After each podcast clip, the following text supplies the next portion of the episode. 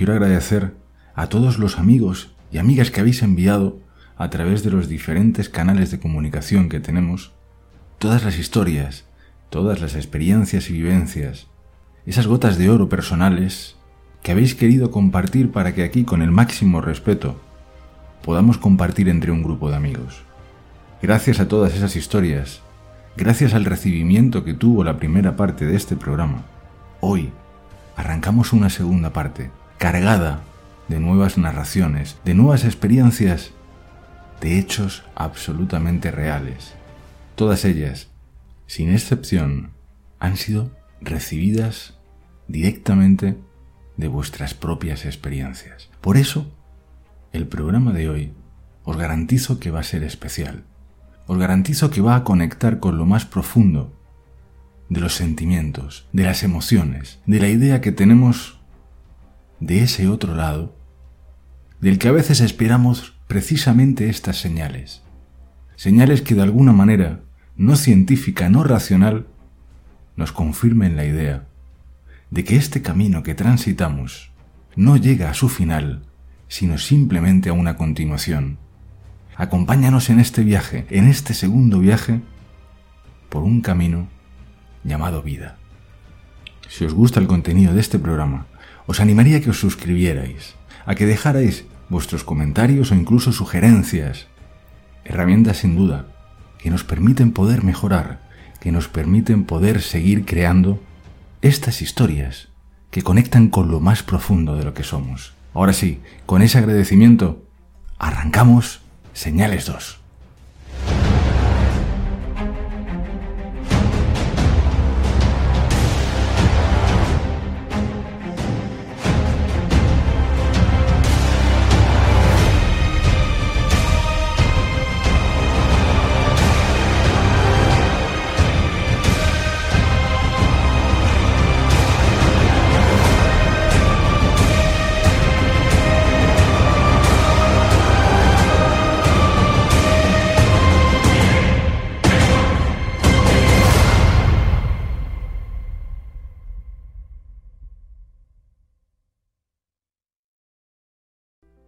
Hacemos con una historia cargada de fuerza, cargada de energía, de emotividad.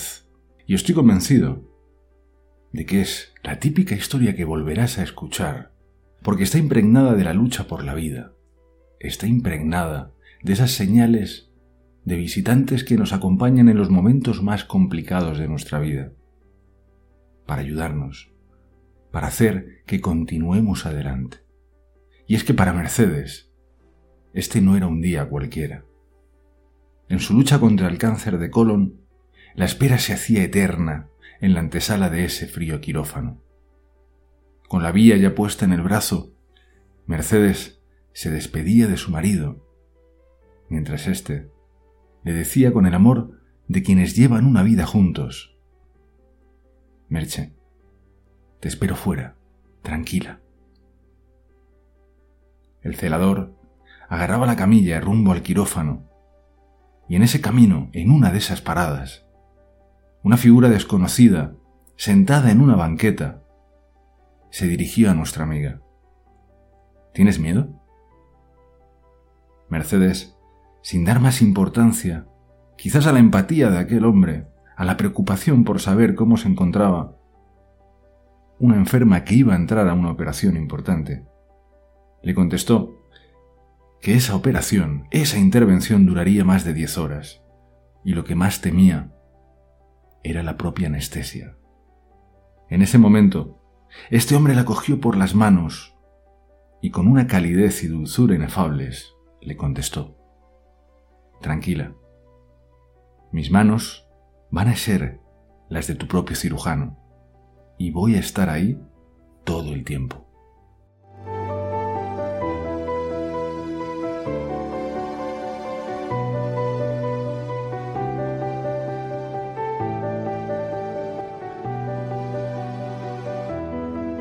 Sus ojos castaños se centraron fijamente en los ojos de Mercedes.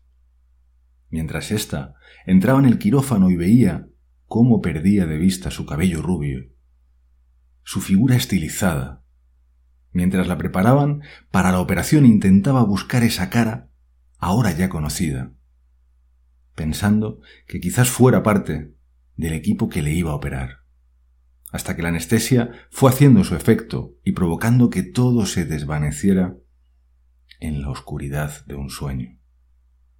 Pasaron las horas y Mercedes despertó con las vías de morfina y nolotil puestas precisamente para paliar ese dolor.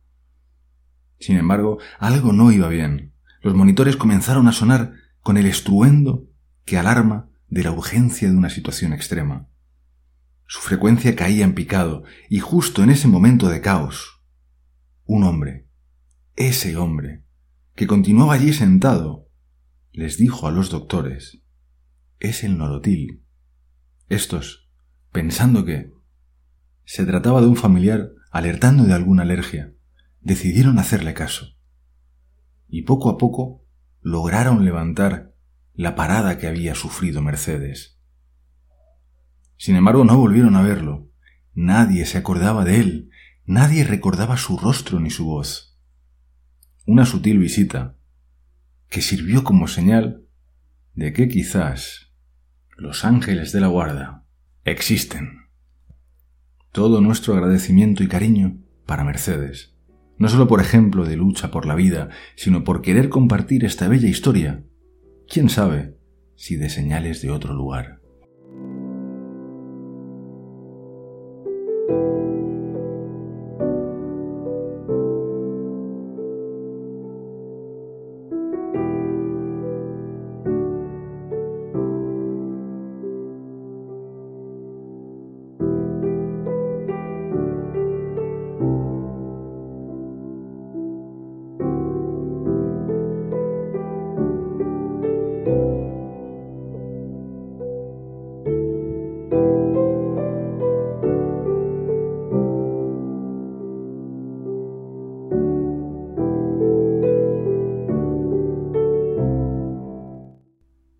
Esta es la historia de un tiempo prestado.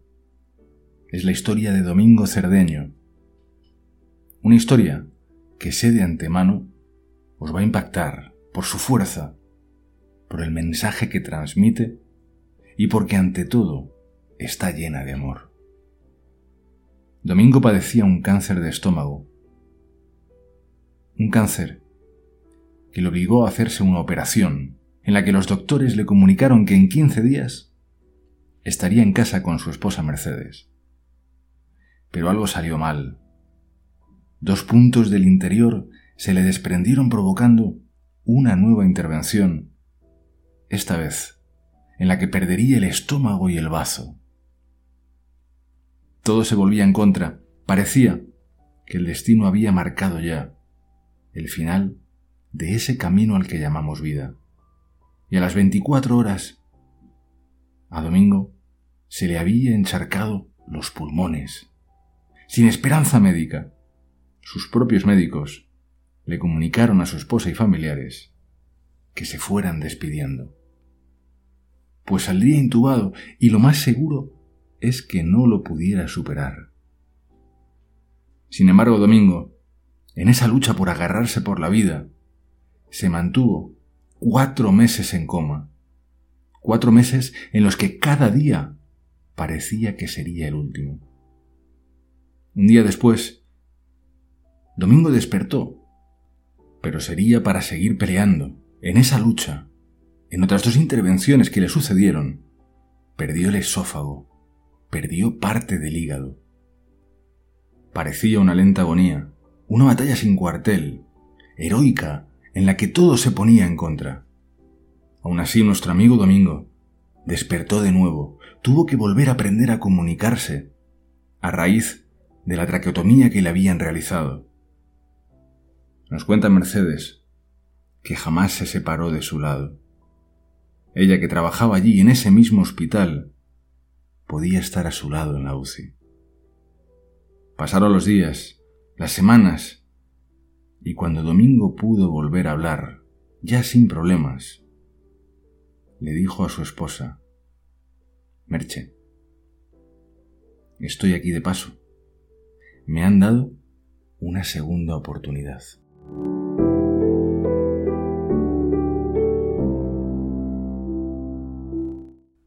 Merche, estando en coma, y estando yo de pie en la misma habitación, a los pies de la cama, sin dolor, y frente a mí, un hombre. Yo sé que era Jesús. Lo sé, porque hablábamos a través de nuestra mente. Él siempre me sonreía, y le pedí por favor, con toda mi alma, que no quería morir, solo quería una segunda oportunidad, una oportunidad más para vivir, aunque solo fuera por un tiempo prestado. Jesús no dejaba de sonreír, como si supiera, como si aceptara o entendiese el amor detrás de mis palabras. Al día siguiente, Domingo despertó, entre las lágrimas de Merche. Está vivo, y ahora lo único que importa es vivir ese tiempo prestado.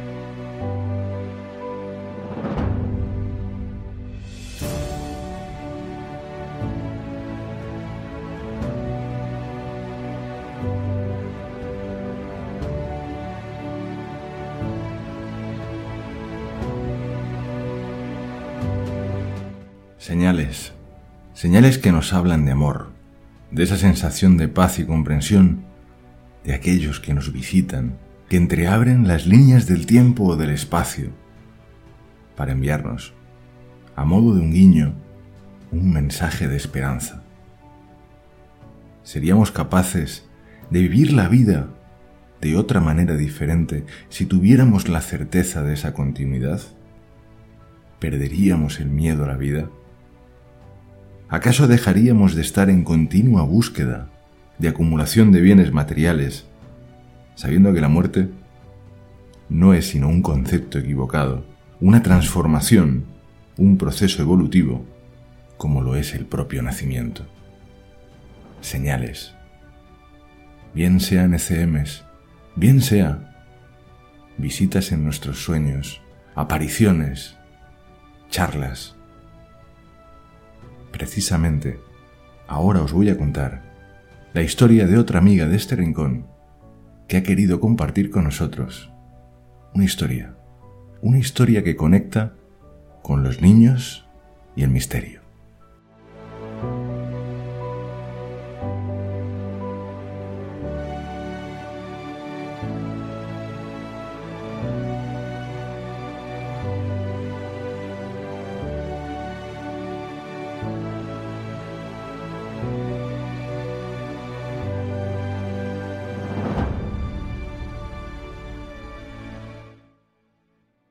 Javi era un pequeño de dos añitos.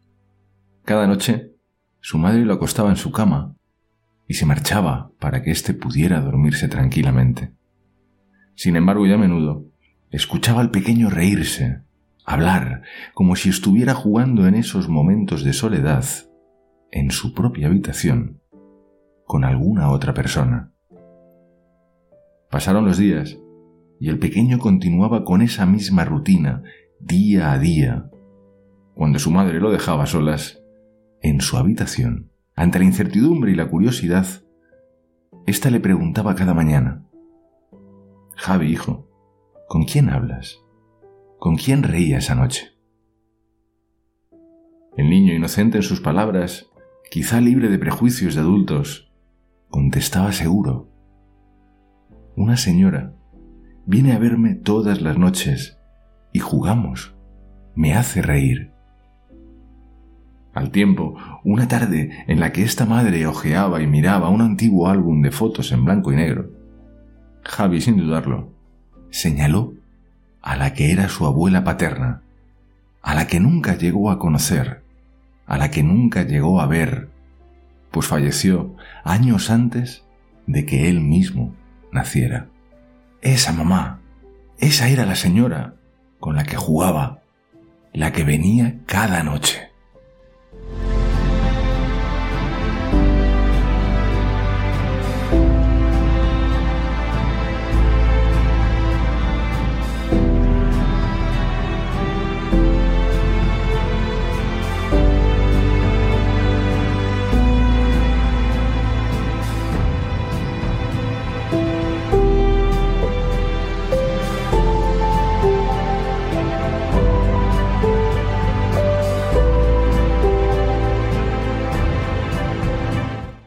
Posible que hayamos perdido la capacidad de escuchar, de sentir, de ver esas señales de aquellos que vuelven para visitarnos? Quizás sea casualidad, pero he encontrado una historia, una historia real, una historia que quiero compartir con todos vosotros acerca de esas señales. Independientemente de que seas escéptico o de que creas fervientemente en estos temas, a veces sencillamente dejamos pasar esas señales porque hemos perdido esa capacidad para creer de verdad, para creer al 100% que a veces el misterio se presenta, que a veces somos ignorantes de todo lo que nos rodea y por mucho que queremos contactar, cuando lo hacen, tendemos a negar la propia realidad, o al menos esa realidad esquiva, esa realidad a veces surrealista, que nos dice, cuando se nos presenta, que no puede ser real.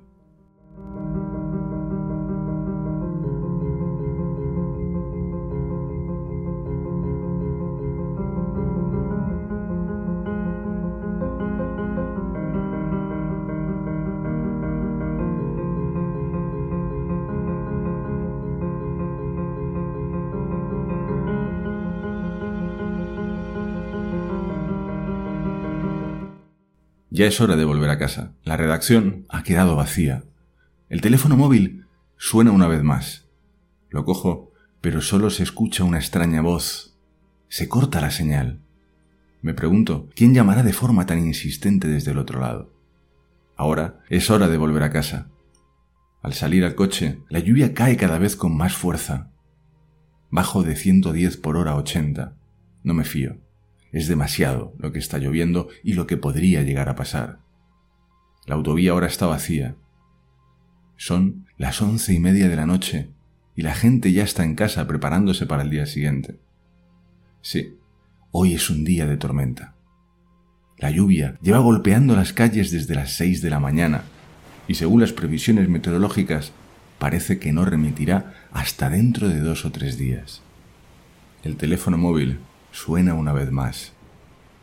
Nunca suelo responder mientras conduzco. Un relámpago en el horizonte me da a entender que la lluvia del día ha sido solo un aperitivo. La tormenta se acerca y vale más que llegue a casa pronto si no quiero ser víctima de su furia. Al llegar a parco en la calle me bajo del coche y entro en casa. En ese momento un rayo ilumina el cielo y un trueno se convierte en la antesala del mayor diluvio que haya visto en toda mi vida. Cuelgo la chaqueta en el perchero, me cambio de ropa y me pongo cómodo. Ahí suena de nuevo el teléfono. ¿Diga? pregunto. Pensé que no llegaría a escucharte bien, responde una voz varonil. ¿Quién eres? pregunté. Soy Alberto, tu abuelo. Permanecí unos segundos en silencio. Preguntaré de nuevo. ¿Quién eres? Ya te lo he dicho. Tu abuelo. No puede ser. Mi abuelo está muerto, respondí furioso. Desde hace treinta y nueve años no nos llegamos ni siquiera a conocer. Un trueno me sacó de aquel incómodo momento y descubrí que se había cortado la llamada. O quizás colgué yo, no lo sé. Nunca me habían gustado las bromas telefónicas, sin embargo, mi abuelo llevaba muerto 39 años y nunca lo conocí. Aunque cualquiera que supiera algo de mi familia podría conocer este dato. Miré el reloj. Ya eran las 12 de la noche. Qué tarde. Me senté en el sofá a leer un artículo que tenía pendiente y acto seguido iría a dormir. En ese momento comencé a leer y de repente volvió a sonar el teléfono. Lo cogí es normal dudar. No estamos acostumbrados a hablar con nuestros familiares fallecidos. Pero no te preocupes. Solo es una experiencia, una historia del más allá, de las que tanto te gustan. Con el paso del tiempo podrás valorarla con mucha más objetividad. Afirmó aquella voz que decía venir desde el otro lado. No sabía qué decir. No sabía si era una broma. Y si era así quería colgar, y si era verdad, me sentiría ridículo pensando que fuera cierto. ¿En qué año naciste? pregunté sin pensar.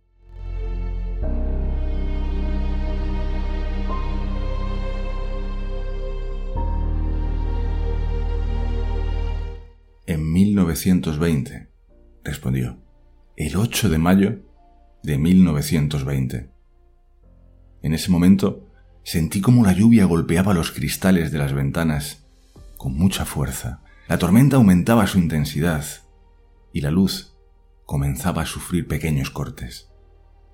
Sí, la fecha de nacimiento era correcta, pero eso tampoco me demostraba mucho más. Déjame decirte que me alegra ver que tienes en la vitrina de tu salón y que me llevas colgando en tu cuello, añadió la voz. En ese momento me levanté y fui corriendo hacia la vitrina. Solo llevaba dos meses en esta casa y nadie había venido a verme. ¿Cómo podía saber el hombre del teléfono que tenía una foto de mi abuelo en el salón?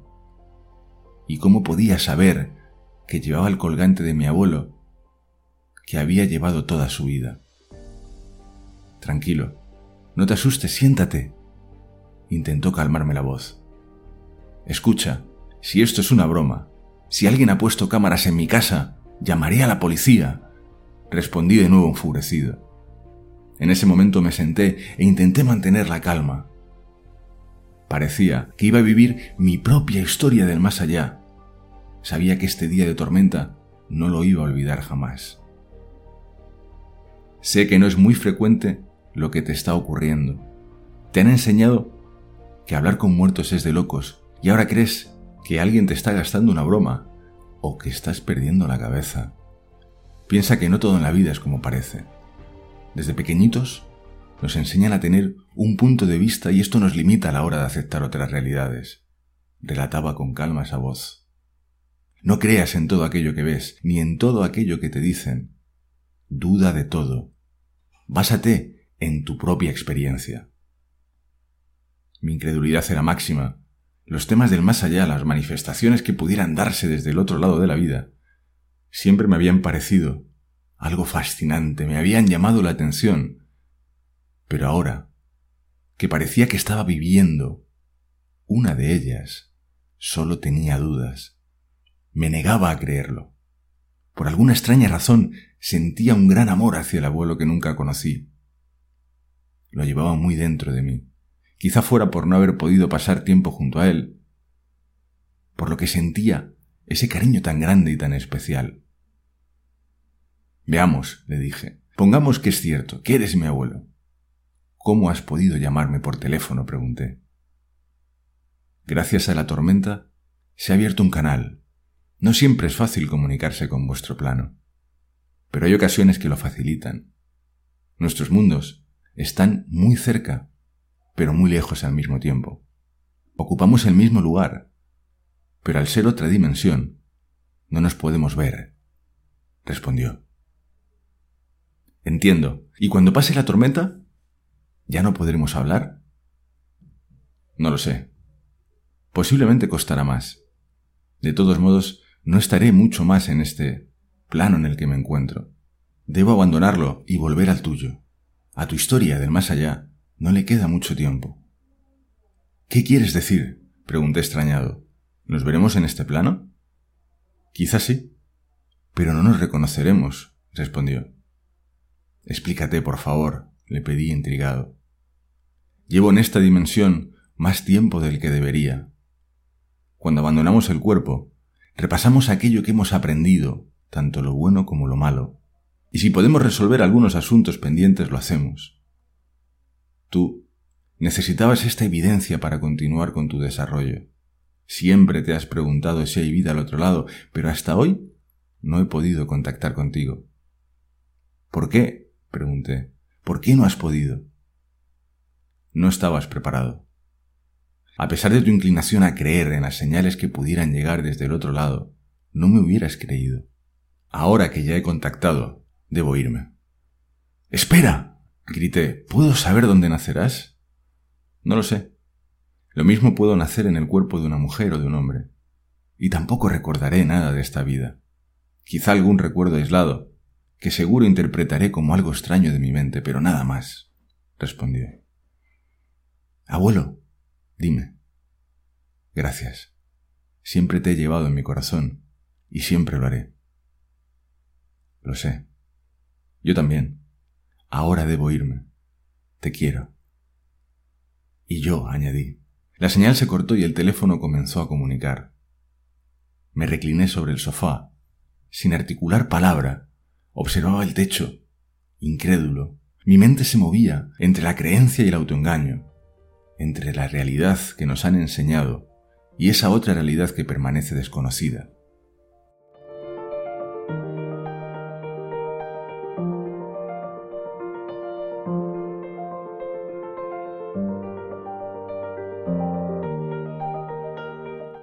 Pasaron los años. Él ya tiene cuatro. Y solo quiere jugar y dormir. Se llama Alberto, como su bisabuelo. El año en el que hablé con mi abuelo conocí a la que actualmente es mi mujer y tuvimos un hijo al poco tiempo. Aquel día de tormenta supuso un gran cambio en mi vida. Los hechos se desarrollaron más rápido de lo que jamás hubiera imaginado, pero estábamos felices. Alberto era juguetón y le gustaba abrir todos los armarios.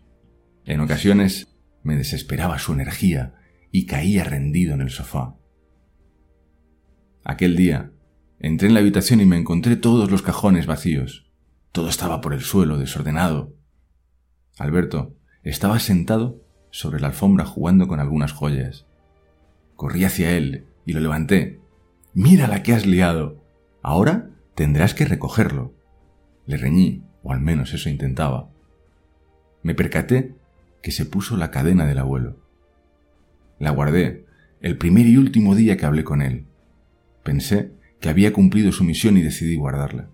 Muchas veces pienso que supuso un enlace en mi historia del más allá con el abuelo. Alargué la mano para quitársela, pero el pequeño Alberto puso resistencia. Cariño, tenemos que guardarla. Era del abuelo y se puede romper. Él me miró con el ceño fruncido. No, no es tuya, es mía. No tenía ganas de entablar una batalla eterna con él. Su madre era testaruda y yo también, así que tenía a quien salir.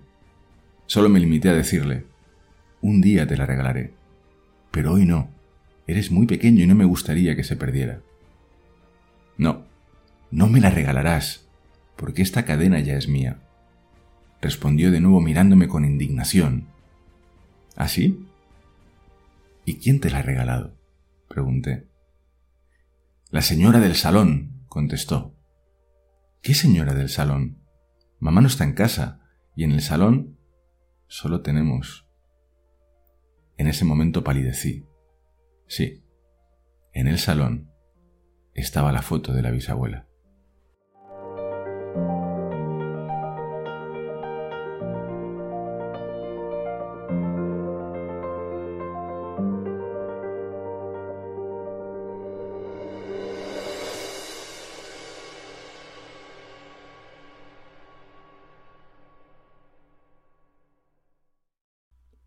Tengo ya claro, tras estos programas donde quizás, a modo de autobúsqueda, me hacía preguntas de las que no he logrado evidencias. Pero algo me dice que incluso narrando estas historias, he sido testigo de mis propias señales. No, no he soñado con ningún familiar fallecido.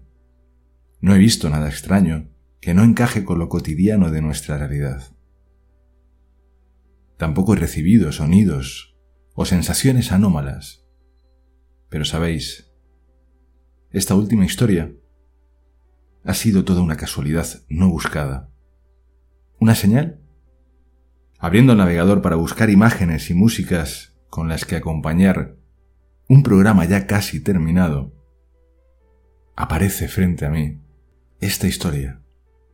Una sensación de llamada me obliga a leerla y me doy cuenta que sin quererlo, sin buscarlo, he sido testigo de una señal. No sé de qué, de qué lado, de qué plano, de qué dimensión o de qué realidad, pero tenía que ser contada aquí, en señales dos. Gracias por acompañarnos en este camino que, fruto o no del destino, nos ha unido para compartir estas experiencias que quizá nos sirvan sencillamente para estar más atentos a estas señales.